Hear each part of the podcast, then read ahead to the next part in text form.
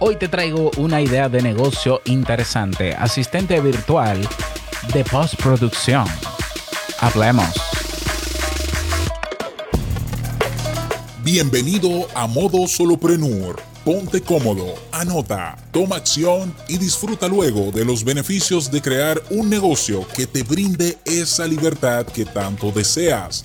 Y contigo tu anfitrión, amante de la cultura japonesa, aunque no sepa lo que significa Kyokino, y con un nombre que nada tiene que ver con Naruto.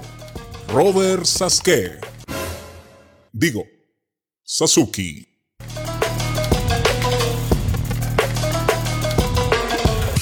Ey, ey, ey, ¿qué pasó? ¿Cómo que Sasuke? Bienvenidos al episodio 87 de Modo Solopreneur. Yo soy Robert Sasuki, capitán de Academia Kaizen, donde de hecho estamos estrenando curso, un curso de autoconocimiento buenísimo. También del curso Crea un Podcast Nivel Pro, un mega curso donde tienes todo lo que necesitas para crear, crecer, monetizar y vivir de tu podcast. Y un mega curso también de creación y lanzamiento de negocios online. Si una de tus metas durante este año es formarte y aprender cosas buenas que te ayuden a mejorar tu vida, pues naturalmente cualquiera de las tres plataformas te puede ayudar, decide según lo que te interese. ¿Y dónde puedes conocer y acceder a mis plataformas y a otros proyectos que tengo? En mi página web Robert Sasuke, no Sasuke, Robert Sasuke, pero se escribe con E, sasuke.com. Bien, en el día de hoy, como cada miércoles, bueno, tenía algunos miércoles que no presentaba este ideas de negocio.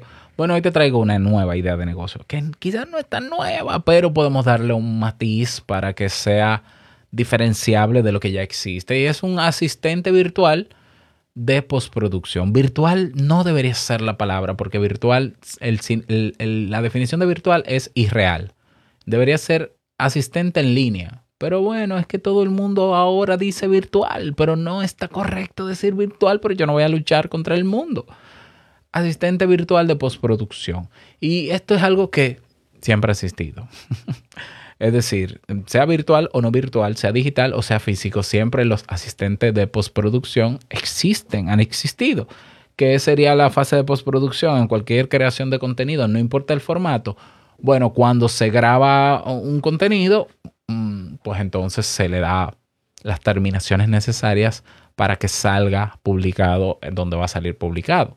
Es decir, en el caso del video, yo grabo mi video, esa es la fase de producción, grabo mi video con guion y todo lo que lleva por las reglas. Luego que grabo el video hay que editarlo, masterizarlo, eh, hacerle el diseño gráfico o la fotografía necesaria para que sea atractivo, por ejemplo, en YouTube, subirlo, promocionarlo y no solo promocionarlo no es simplemente pegarlo en redes sociales, hay que hacer copy, hacer texto que sea atractivo para que despierte el interés en la gente para darle play al video. Es un proceso. Lo mismo en el podcast, por ejemplo, en mi caso, luego de grabar el podcast, que grabar el podcast para mí es lo más fácil de todo el proceso, viene la parte más tediosa, que es incluso también la que más tiempo me lleva, y eso que debo resaltar que yo no edito mis audios, porque si editara yo no haría tres podcasts diarios. Así de sencillo. Yo utilizo una plataforma donde pongo la música en tiempo real y voy grabando. Bueno, yo no edito, imagínate. Pero no edito, pero ¿qué hago? Envío el audio, por ejemplo, a masterización con Auphonic. Luego de ahí Auphonic me hace dos o tres distribuciones mínimas, pero tengo que crear el thumbnail o la miniatura de cada uno de los episodios de cada uno de los podcasts luego machar o combinar esa, o colocar esa imagen en un post en WordPress donde tengo que hacer una redacción de mínimo 300 palabras por episodio para que sea posicionable en Google. Por ejemplo, subir un video a YouTube también con un audiograma. Eh, tengo entonces que crear el copy necesario para que sea atractivo en las redes sociales. Tengo que subirlo a cada red social, a cada grupo de Facebook donde estoy suscrito. Eso, eso me toma más tiempo que todo lo anterior. Y lo mismo en cualquier otra cosa, en la escritura de libros, en, todo lo que sea creación, tiene una fase de postproducción. Entonces, sí, el asistente virtual, ¿por qué virtual?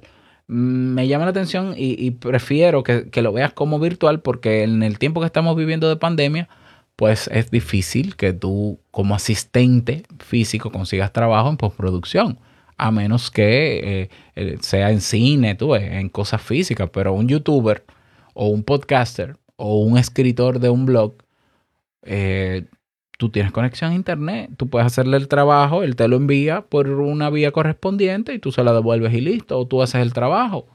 O sea que se puede perfectamente de manera online hacer ese trabajo. Ahora bien, tú dirás, bueno, Robert, pero eso ya existe. Ya hay gente que hace ese tipo de asistencia, que hace el trabajo de encargarse de toda la fase de postproducción de youtubers, de podcasters, de escritores. Incluso tú vas a Fiverr o Fiverr, se escribe F-I-V-E-R-R.com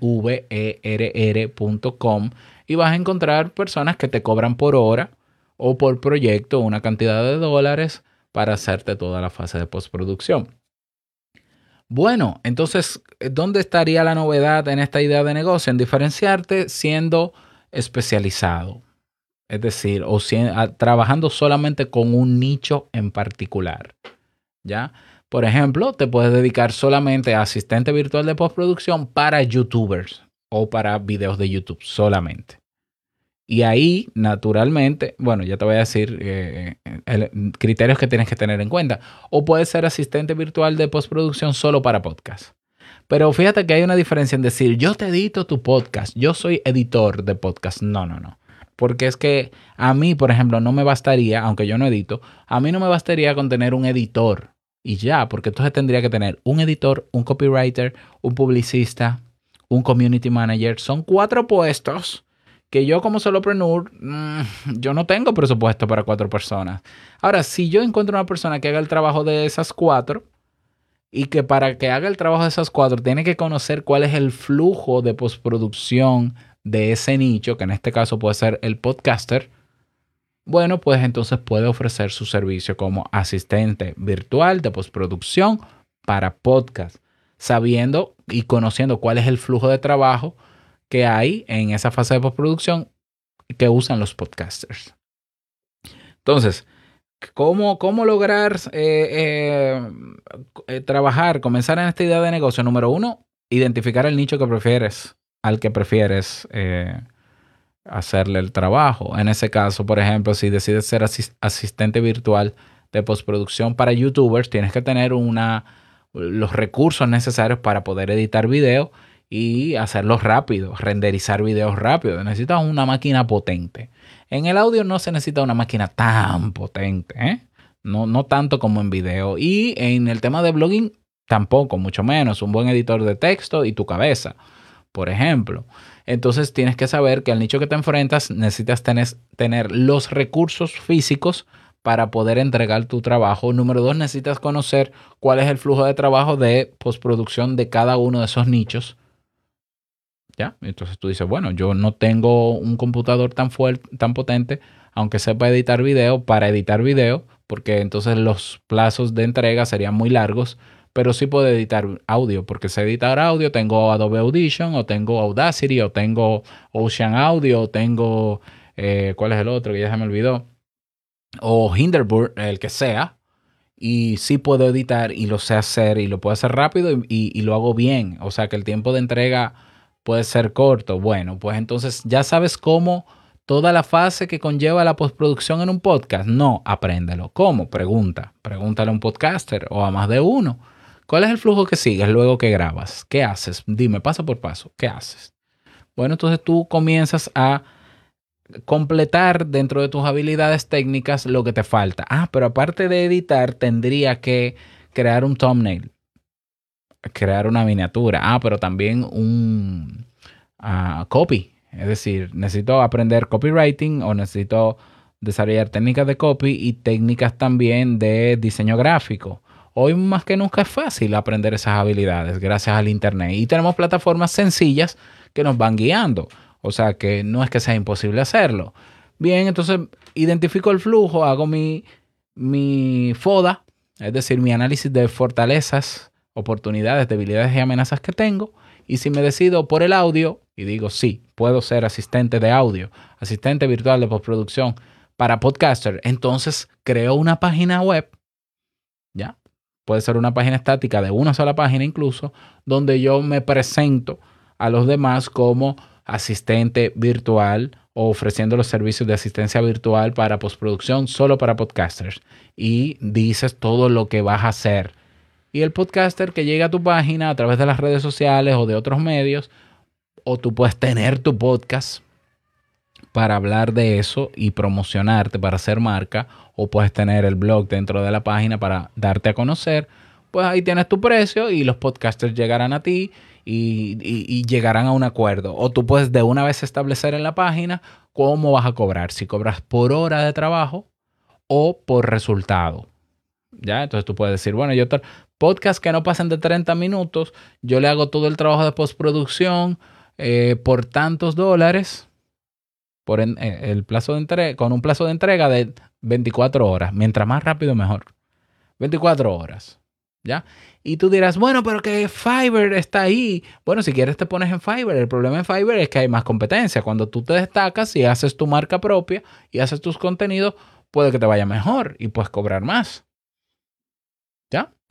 Entonces, bueno, como todo negocio que puede empezar un poquito lento y demás, pero es una buena alternativa porque yo estoy seguro que hay podcasters, hay youtubers que pagan a asistentes de postproducción porque quizás no tienen el presupuesto para tener un equipo de cuatro personas solamente para que se encarguen de la fase de postproducción, porque entonces también tendría, podrían tener un equipo de personas para la fase de preproducción y otro para la fase de producción. Al final, y no digo que esté mal, está perfecto, lo ideal sería tú tener la solvencia económica para tú tener un equipo de más o menos 10 personas que se encarguen de todo y que seas tú solo el talento y grabes pero está un poco lejos de nuestra realidad.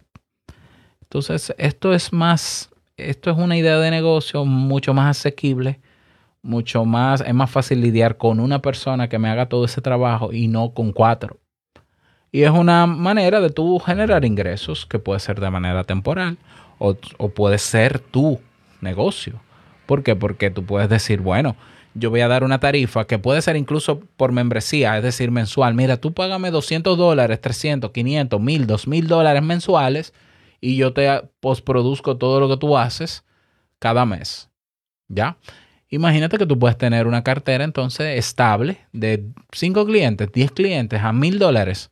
Es un buen dinero. A 500 dólares también es un buen dinero. A lo que sea, eso ya lo evalúas tú. Es un dinero fijo. Entonces es un trabajo como cualquier otro trabajo. ¿Ya? Entonces, bueno, si quieres aprender eh, todo lo que tiene que ver con la, el plan de negocio, de esa idea de negocio, el cómo hacerlo de manera lean para evitar, em, para evitar desperdicios y gastos de tiempo, dinero y demás, si quieres aprender a crear tu página web, a, a crear la estrategia de marketing o el plan de lanzamiento de esa misma idea de negocio, te puedes hacer el curso de Crea y Lanza tu negocio online donde aparte me tienes a mí como tutor y tienes una comunidad que te va a dar el soporte necesario para que puedas hacerlo también. Así que te esperamos por allá en lansup.me que voy a cambiar el dominio para voy a redireccionar un dominio nuevo para que sea más, más fácil, pero luego te cuento cuál será. Nada más desearte un bonito día, que lo pases súper bien y no quiero finalizar este episodio sin antes recordarte que el mejor negocio es servir de manera genuina y que el dinero es solo una consecuencia. Nos escuchamos mañana en un nuevo episodio. Chao.